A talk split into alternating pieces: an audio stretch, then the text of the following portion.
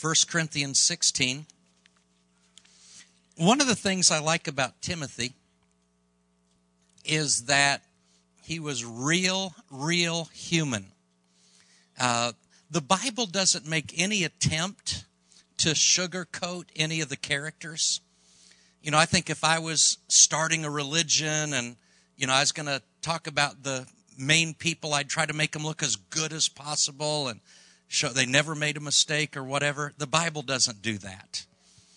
I mean, the Bible shows us people with all their flaws, failings, shortcomings, and I think that communicates there's hope for us. That if God could love somebody and use somebody, I mean, Paul was a terrorist before he got born again. He was going around city to city terrorizing Christians, throwing them in jail. In some cases, we know participating really in a murder.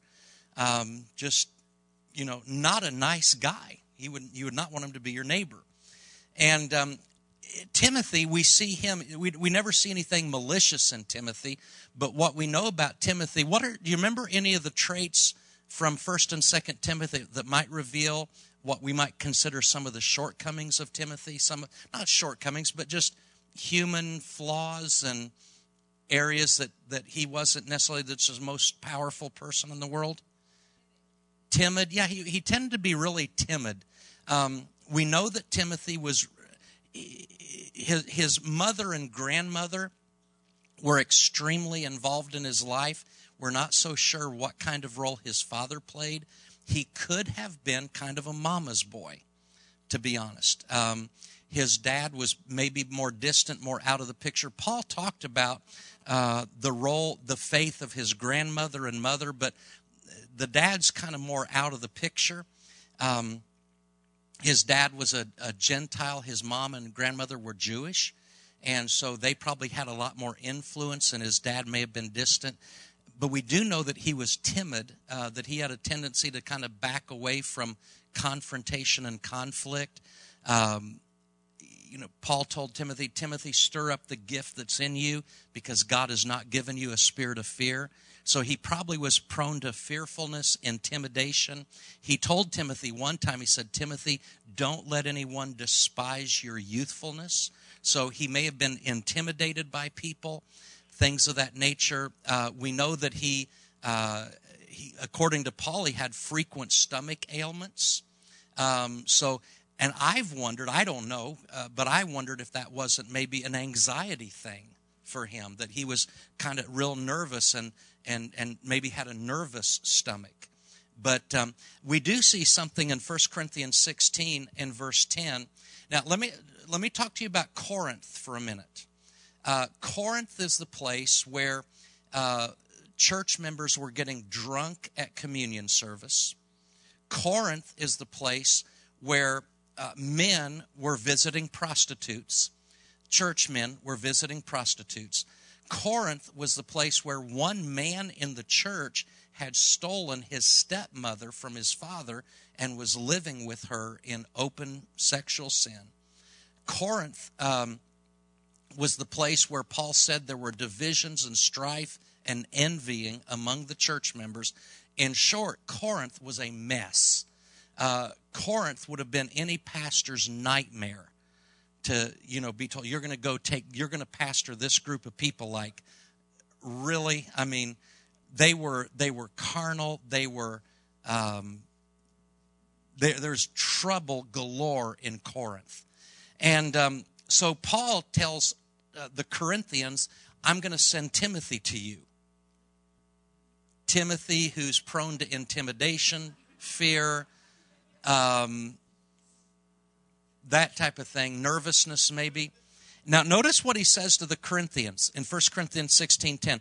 And if Timothy comes, see that he may be with you without fear. First thing he tells the Corinthians, he said, I'm going to send Timothy, don't scare him. For he does the work of the Lord as I also do. Therefore, let no one despise him. Don't intimidate him. He's saying, don't be mean to Timothy, but send him on his journey in peace. You see how he, Paul is going out of his way because he knows that Timothy struggles in these areas. And he's telling the Corinthian church, don't beat up Timothy when he comes. Don't bully him. Don't be mean to him. When Timothy leaves, I want him to leave your place in peace, not in pieces. He says that he may come to me, for I'm waiting for him with the brethren. See, Paul, as a leader, knew that you can put some people in some situations that will destroy them. And sometimes you have to kind of pay a little bit of extra attention to create an environment where somebody can succeed. And, and yet, Paul used Timothy, even though Timothy may not have been fully developed, fully mature, fully grown in all these areas. Aren't you glad that God doesn't have to wait until you're perfect before he can use you? And sometimes we need to do what Paul does. Sometimes we kind of need to look out for somebody that struggles in an area and just be there to provide them some extra encouragement. And I just love it that, um, you know, Timothy, while he didn't have any glaring sin in his life or, you know, horrible attitudes, he did have some vulnerabilities. And yet Paul used him. God used him. And, uh, and so that communicates a lot to us. Now, the very next verse says something interesting as well. Now, concerning our brother Apollos. Now, let me tell you a couple things about Apollos. Apollos, first of all, was named after a god. you know, the god Apollo? He's named after a god. And what we know about Apollos from Scripture is that he was a masterful teacher. There were people in Corinth that thought Apollos was a much better preacher than Paul was. He, he is known as a man who was highly educated. Um, he, when Apollos walked into a room, when you look at the different scriptures, he would have commanded respect. I mean, he had it all together. He was educated, he was polished, he was eloquent. I mean, he would have been uh, if, if two churches were trying to decide do we want Apollos or do we want Timothy, no choice. Apollos was the man. He was sharp. He's talked about Timothy and he says, Now concerning our brother Apollos, I strongly urged him to come to you with the brethren, but he was quite unwilling at this time. However, he will come when he has a convenient time. Isn't it interesting that Paul put Apollos and Timothy side by side here? Here's Timothy, kind of struggles, gets intimidated, kind of fearful, but man, Timothy will do whatever I want him to do. If I want Timothy to come, he's going to come. Apollos, I, I asked Apollos if he would come, but nah, not now. He'll come when it's convenient for him. So, what do we see here? On a talent level, look, on a, on a talent level, Apollos is up here, Timothy's down here. Not that Timothy was without talent, but he did not have the talent of an Apollos. Apollos was here on talent, and Timothy is here on talent. But you know what? Attitude. Timothy's way up here, Apollos is way down here. Apollos will do it when it's convenient for him. Now, Apollos is mentioned a couple times in the New Testament, and every time it does, it talks about how talented he was. But he's not the co author with Paul on, uh, what is it, six or seven New Testament epistles. He doesn't have two letters written to him. And see, sometimes we think that the people who are going to make the biggest difference in the kingdom of God are the people with the greatest talent but not so. It's going to be people with the greatest attitudes. Timothy had not as much talent, but he had a phenomenal attitude. I want to talk to you. Um, let's go back to some of our other teaching. I want to talk to you about um, some of the lessons I learned uh, when I was an assistant pastor. Um, I, told you about my experience as a janitor and some of those attitude issues. Uh, you know, kind of had to get out of those tailspin issues. Um, and I would love to tell you, I would love to say to you that I never ever had another attitude problem after that. Um, but I will tell you this at times, if my attitude, like I spent 20, I, I spent nine months as a janitor, then spent 22 years as an assistant pastor. And I remember one time as an assistant pastor sitting in a staff meeting, and the pastor made a decision, and I didn't think it was the right decision. I didn't say anything outwardly, but inwardly I thought, oh man, if I was the pastor, I wouldn't have made that decision. And immediately I heard the Holy Spirit on the inside of me saying, if you were a pastor, what kind of assistant would you want working for you? And uh, I said, Lord, I, I said, I'm not going there. I said, I said, we've been down this road before on the janitor thing, and I said, Lord, I may not agree with Pat, but I'm going to give my full support, and I'm going to treat it, you know, as though I agreed with that decision, you know, things like that. And here's what we need to understand: nobody's ever going to agree on every decision. Um, you know, we have to agree on the essentials. You know, we have to agree Jesus is Lord, the Bible is the Word of God, and Jesus died. But you know, when it comes to everything else, there's going to be all kinds of thoughts and opinions and different but you know once a decision has been made you just pitch in and help and you you support it as though you thought it was the greatest decision ever made and if it doesn't work out then you know the pastor will make a different decision later and and that, but but what happens is pastor makes a decision somebody doesn't like it so they pout and all that and they don't put their full effort behind it then if it doesn't work out you don't know if it was because the decision wasn't a good decision or if because people pouted and didn't cooperate with it. But if everybody gets behind it and then that and then it doesn't work, then the pastor can say, you know what, we gave it our best shot. Maybe we need to adjust that or tweak that, and and you make adjustments and go on. That's all there is to that. But um, at any rate, uh, I had those experiences of getting my attitude adjusted as a janitor and then uh, when Lisa and I did that thing in Australia that summer and came back to attend second year, the pastor called us in. And one of the things that I still think is humorous to this day, and I believe God has a good sense of humor, is that the pastor told us when he hired us as assistant pastors, he said, um, Tony, one of the reasons we want you on staff as an assistant pastor, he said, we watched you as a janitor. And the traits that we saw in you as a janitor are the traits that we want in an assistant pastor. And I just smiled and said, Well, praise the Lord. you know, sometimes you pray, God, let the gifts of the Spirit flow, let revelation, and then other times you're thankful that people don't see everything. And I think God, you know, probably because I kept all that stuff to myself and I didn't let it, you know, and He dealt with me internally. So maybe but if i'd been mouthy about it or whatever and you know vocal about everything then probably it would have been a different scenario in many different ways. But um, you know that that element of lord make me profitable to the pastor that i work for um, that continued you know certainly it became my prayer at this point and continued for some time.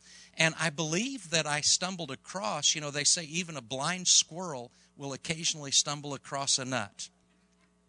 And so, even if I'm not very smart, I did learn some things as an assistant pastor about the traits, the characteristics that will make you profitable to your pastor. And you don't have to, it's, it's not about title, it's not about position. What I'm going to be sharing with you is not for an associate pastor, it's for anybody and everybody that serves in any capacity. And I have asked, uh, I did a survey one time actually where I asked uh, probably 100 pastors or so, what is the, the most important trait that you have or, or that you value in people who are going to be leaders and workers with you? This is a question to pastors. And almost without exception, pastors answered loyalty. Loyalty. Not talent because talent without loyalty creates problems. People with talent they get a following but they're not loyal. They don't you know they don't keep things on the same page go in the same direction. Um, they create followings for themselves um, different things. But loyalty means that we're going to be team members together that we're not working against one another we're working together. Uh, loyalty means that you know i'm not going to ever stab you in the back. I'm not going to undermine you. I'm not going to subvert you, but I'm really going to support you and be faithful in heart and, you know, promote us together as a team. I'm not going to I'm not going to pull away and pull people after me. You know, it's kind of hard sometimes to define loyalty, but you know what it is. Uh, Duke Ellington, one time, uh, the great composer, was asked for a definition of rhythm. And Duke Ellington said, he thought for a minute, he said, if you got it, you don't need no definition. And he said, if talking about rhythm, he said, if you don't got it, ain't no definition to help.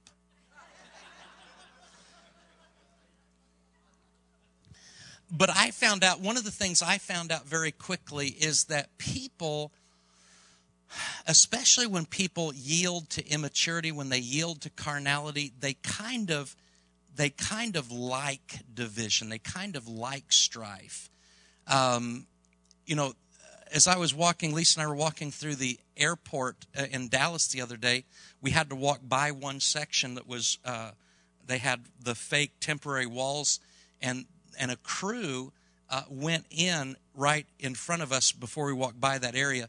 And do you remember, honey? Do you remember seeing them? They all had the heart, and it said something demolition, but they were demolition people, and um, they were going in probably with sledgehammers to knock down stuff you know, and then something else would be built. But did you know uh, it, it, it's way easier to demolish something than it is to build something?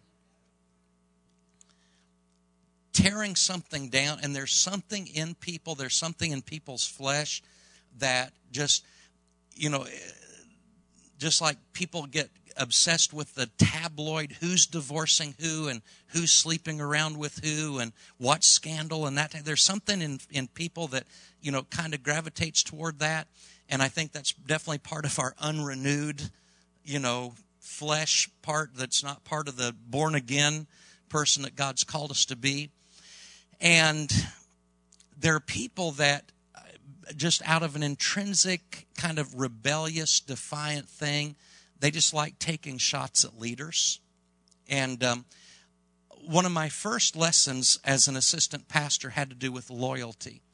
And uh, one, the pastor told me, he said, Tony, one of the things I want you to do that will help me is I want you to help me with hospital visitation. And that was a church that I went on staff at. It had 1,800 members. And the pastor did not have a lot of help with hospital visitation. And um, really, there's nowhere in the Bible that says that one person has to do all that. Um, I, I think it's great when a pastor and his staff can tend to some of that. But I think one of the greatest things that can ever happen is when we create an entire culture in the church where everybody's loving one another and everybody's encouraging. It's not, oh, somebody's having send them to the pastor, send them to the pastor, send them to the pastor, but but a body of encouragement and you know, nurture and care where the family cares for the family. And um, so he said, Tony, I want you to help me with hospital visitation. And I was happy to do that.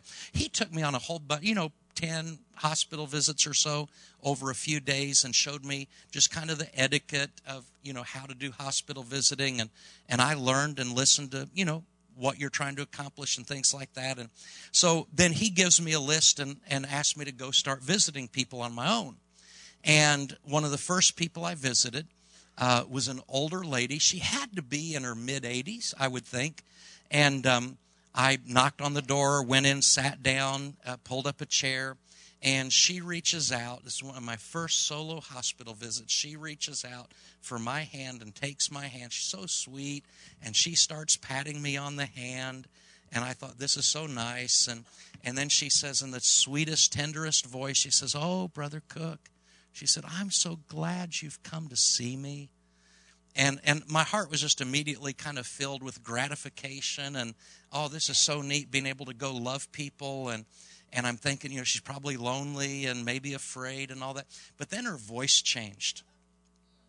She said, Oh, Brother Cook, she said, I'm, I'm so glad you've come to see me. And then she said, And I want you to know the senior pastor hasn't been by. And wow, did that change the atmosphere in the room. Now, I'm, I'm 21 years old and totally inexperienced and all that, but I just, I knew something weird just happened. And I'm trying to process, you know, what, what all had happened. And I realized she's mad at the senior pastor. Um, you know, maybe she's disappointed that I'm here. But on one hand, she was telling me how wonderful I am Oh, Brother Cook, I'm so glad. And then she's turned around smacking the senior pastor. And, you know, some people probably in that spot, I don't know, I, I was just so thankful that the pastor trusted me and allowed me to have a, a privilege of representing him in the hospital. And so the last thing I'm going to do is side in with her, you know, but she obviously didn't know me well because she felt very comfortable criticizing the pastor in front of me. And I have to ask myself, why would somebody feel comfortable attacking the pastor in front of me? She apparently didn't know that I was very loyal to him and was going to stay loyal to him because somebody could, in that situation, somebody could say, Well, dear sister, I'm, I'm just here because, well, I, I love the people. Well, what if I had said that? Or what if I'd said, Well, I'm here because I have a heart for the people? What's the implication of that? He doesn't. And see, one of the things the New Testament warns us about very strongly is to watch out for people who will rise up within a church to draw away disciples after themselves. Our job, my job, is to promote the unity of the body.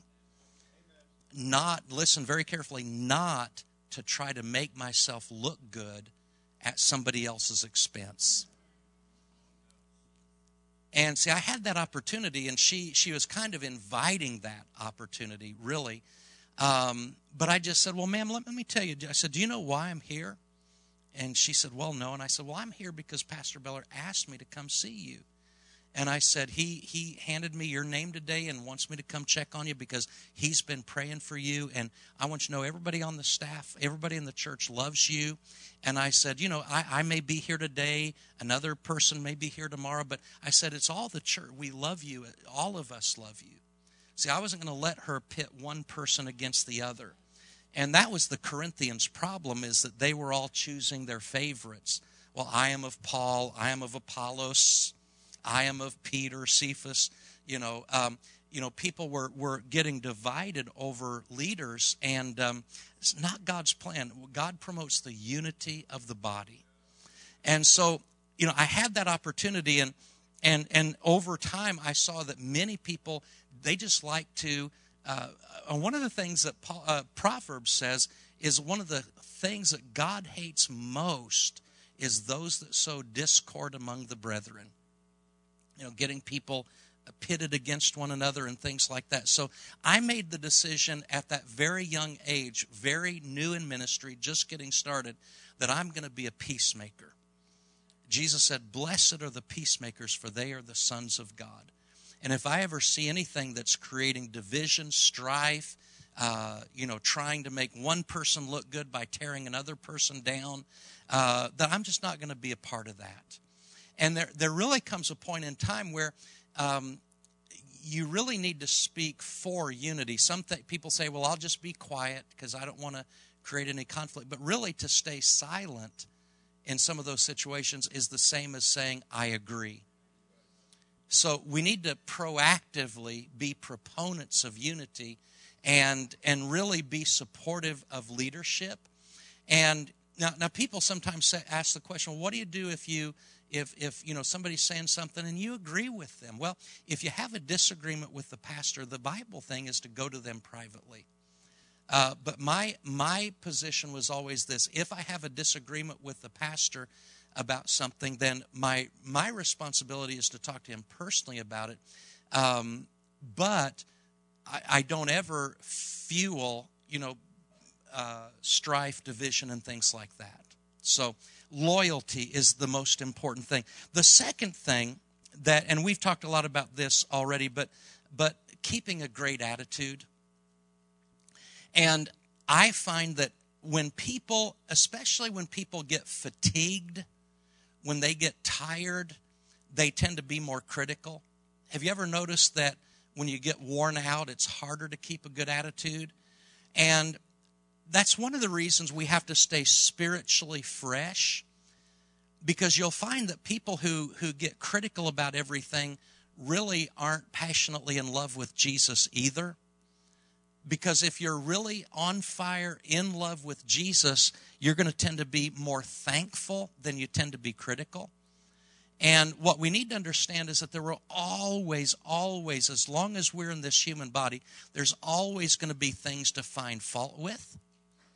But the question is not whether we find fault with things, because anybody can do that. That's like the cheapest gift there is.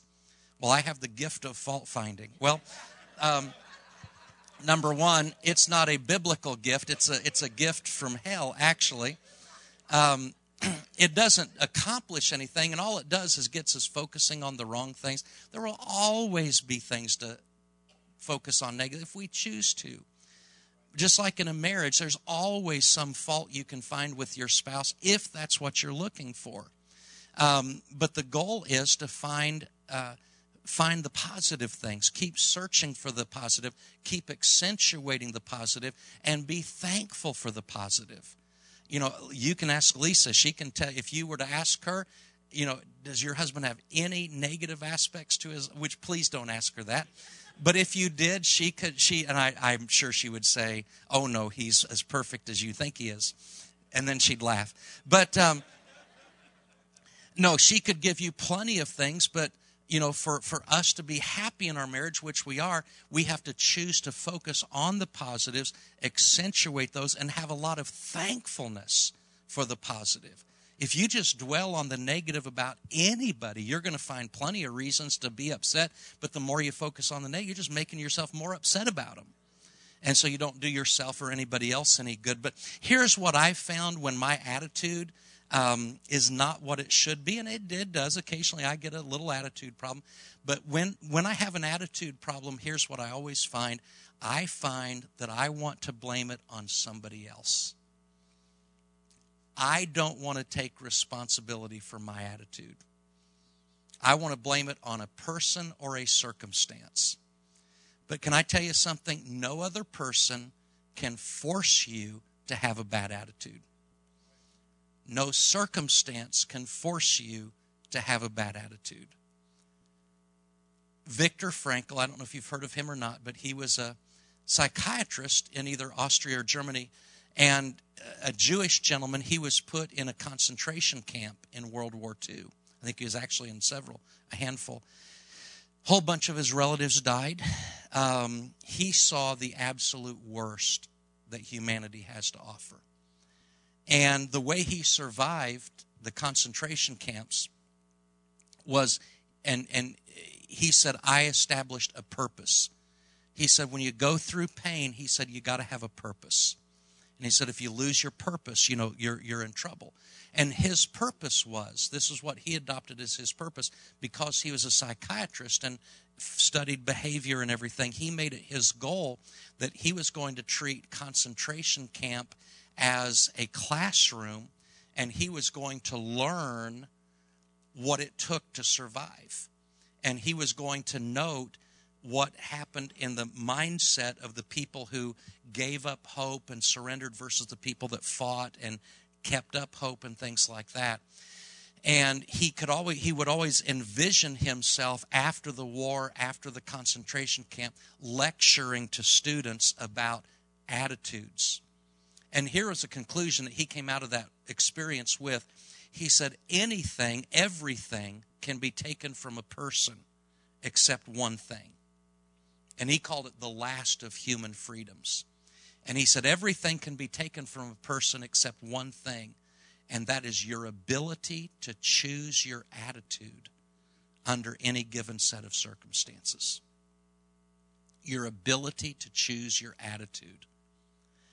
I think we've all been around long enough in life to know that life sometimes throws us some stuff that we don't want, that we don't think we deserve uh, life. How, how many of you in the year 2013, life threw you some circumstance that you didn't appreciate?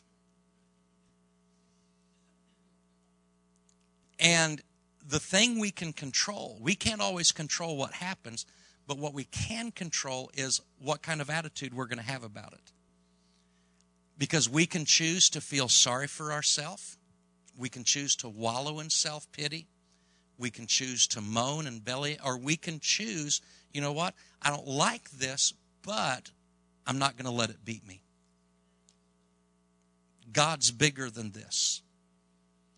And our attitude makes all the difference. And that's where you have a Timothy who continued to excel, whereas an Apollos who had the great talent, but because it wasn't convenient for him. You know, there's a different, we, we can live a Christian life of convenience or we can live a Christian life of consecration. And convenience says, God, I love you, but I'm going to serve you on my terms, when I want, how I want, if I want. Or there's consecration, which says, God, I'm yours. The, my answer is yes. What do you want me to do? And, and that makes all the difference. So, um, one of the things that I decided as, as an assistant pastor, and I think anybody in the church can adopt this, is that, and I got to see up close, personal, and firsthand, I got to see how much junk the pastor had to deal with. Because what happens in a church is that it's full of human beings, and human beings have all kinds of things going on, good and bad. Did you ever notice that bad news travels faster than good news? Did you notice that um, you you never open the paper and read about the, you know, three hundred and some million Americans that were not murdered last night? You read about the one that was. You read about you don't read about all the planes that didn't crash. You read about the one that crashed. You don't read about all the nations that are not having civil unrest. You read about the nation that's having a riot. People just fixate and are focused on bad news. And I found that in a church setting, that, uh, and I don't say this so that if you're facing a real crisis, you don't tell anybody. But what I'm saying is that if 20 people in a church in a given week have a crisis, the pastor will probably hear about 17 of those crises. If 20 people have a blessing in their life in a given week, the pastor might hear one or two of those. Because people are much more quick to share a negative report, and many times in a very legitimate way for a prayer request or something. But what I'm saying is, when you're in spiritual leadership, you're constantly hearing bad news. And problems you know, for example, when your garage door opener doesn't work, you're thinking, man, the garage door opener is busted. It doesn't work. You're not saying, you, you, you don't say, thank God the washer, the dryer, the refrigerator, um, the water heater, and all, all that stuff is working. Praise God that only the, the, uh, garage door opener is given. Up. But think about all the appliances, my hair dryer, my CD player, uh, everything. Thank you, Lord. You see what I'm saying? It's just human nature. And so I would sit in staff meetings and I would watch the pastor get hit with all this negative stuff about what's going wrong in this department, what this parent's upset about this, this person was griping about this in the choir, this person, you know. And I just realized, you know what? There's way more good going on. Why does the bad news get all the volume? and, and I just made up my mind. I'm gonna I'm gonna endeavor to encourage not just the pastor, but all the other staff ministers. If I'm standing at the door and I'm I'm the associate pastor, I don't have anything to do with children's ministry or the youth ministry, but if somebody comes by and a parent just happens to say, Yeah, my, my kid had a real breakthrough in the youth meeting Wednesday night, and he'd been struggling with hanging out with some wrong people, doing some wrong stuff. But Wednesday night at youth, he made a consecration to God, and and he's broken some associations, and he's committed to you know walking closer with God. Uh, when I get into staff meeting Wednesday, I, I want to tell the youth minister that in front of the whole staff because he might need that encouragement because he's he's wrestling with frustration over a few youth that aren't living right. So I just want, see, every church member, every church member is always walking around with a bucket in each hand. One bucket has gasoline in it, the other bucket has water in it. And you're always going to run into somebody who's lighting a little fire. And you have a choice. Are you going to pour the water on it? Or are you going to pour the gasoline on it? And again, we want to be the peacemakers. and it's not that there aren't times where something there's a problem we need to change it and adjust it fine but but it's one thing to do that but it's another thing to get the attitude out of adjustment over it. Um, here's a, a so i made this decision. You might want to jot this down. I made the decision that i wanted to be a low maintenance high output person. I don't want to be a whiner a complainer a griper. I want to be a producer. I want to focus on the things to be thankful about. I want to praise the things that are virtuous. Because the more you praise people, and not when I say pray, you understand I don't mean worship them, but when you praise, when you encourage people, um, you encourage them to do it more. What gets praised gets done. You know, when was the last time you thanked somebody for serving in an area of the church that you don't have anything to do with? Maybe you don't have kids, but thank the children's workers because they're loving the children. Maybe you don't have anybody elderly in your home, but thank the people that go to the nursing home. If we just had, um, in, in any church, just an attitude of affirmation, praising, thanking, appreciating one another, uh, that culture then creates an environment where good things thrive. But it starts with attitude, especially thankfulness number three, first of all, great supportive ministers are loyal. Number two, uh, great supportive ministers have a great attitude. And here's another one great supportive ministers are faithful. Faithfulness. And faithfulness implies dependability and reliability to be counted on. One one of the great elements of faithfulness is found in being so diligent about your area of responsibility that whoever your supervisor is never has to think about your areas of responsibility. Because they know that if you're in charge of something, that it's going to be done well and it's going to be done thoroughly. Joseph is one of the great examples in the Bible of a faithful man. And I mean, he's also an example of a man that got messed over by people. I mean, you talk about somebody that had injustice done to him. I mean, he was treated unjustly, but no matter what happened to him that could have made him bitter, he just became better. I mean, can you imagine your own brother selling you into slavery because they're jealous of you? and they would have killed you, but they didn't want to deal with the guilt, so they sold you as a slave. And you get sold as a slave into a foreign land, and you're doing. Joseph excelled in his job. And then Potiphar's wife lied about him, and he maintained his integrity before God, but then he gets thrown into jail for a crime he didn't commit, for an offense he didn't commit. And I mean, if anybody ever had a right to say, God, is this what serving you gets me in life? God, if this is if this is what serving you gets me, then forget it. If this is doing the if this is what doing the right thing gets me, forget it. I don't want to do the right thing. If this is how you say thank you, God, forget it. Joseph didn't do that. He gets sold into slavery. He becomes the best uh, servant that Potiphar had. Uh, he is faithful to God. He gets thrown into prison. He becomes the best prisoner in the prison to the point that the, the warden ends up putting everything in charge under Joseph's care. He, you know, if you get thrown into prison, just end up running the prison, all right? And uh, so Joseph, no matter how hard the enemy would knock him down, he'd always rise to the top. Next thing you know, he's running a country. He's the prime minister of a country.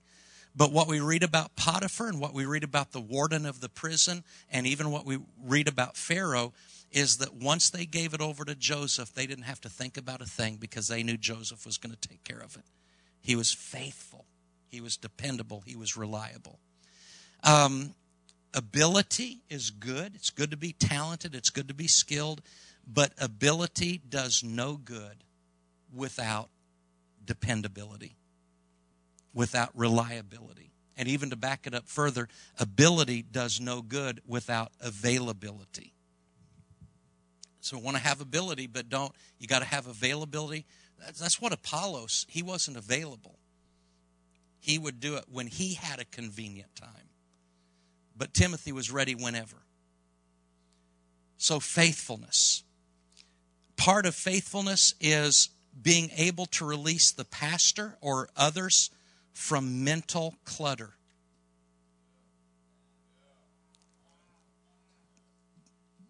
When, when Pastor Hagin would go on vacation, my and he would leave things in my care.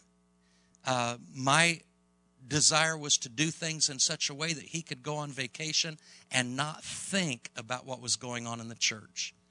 And he would know that if an issue came up, I was going to deal with it and deal with it wisely, properly, that things were going to be taken care of.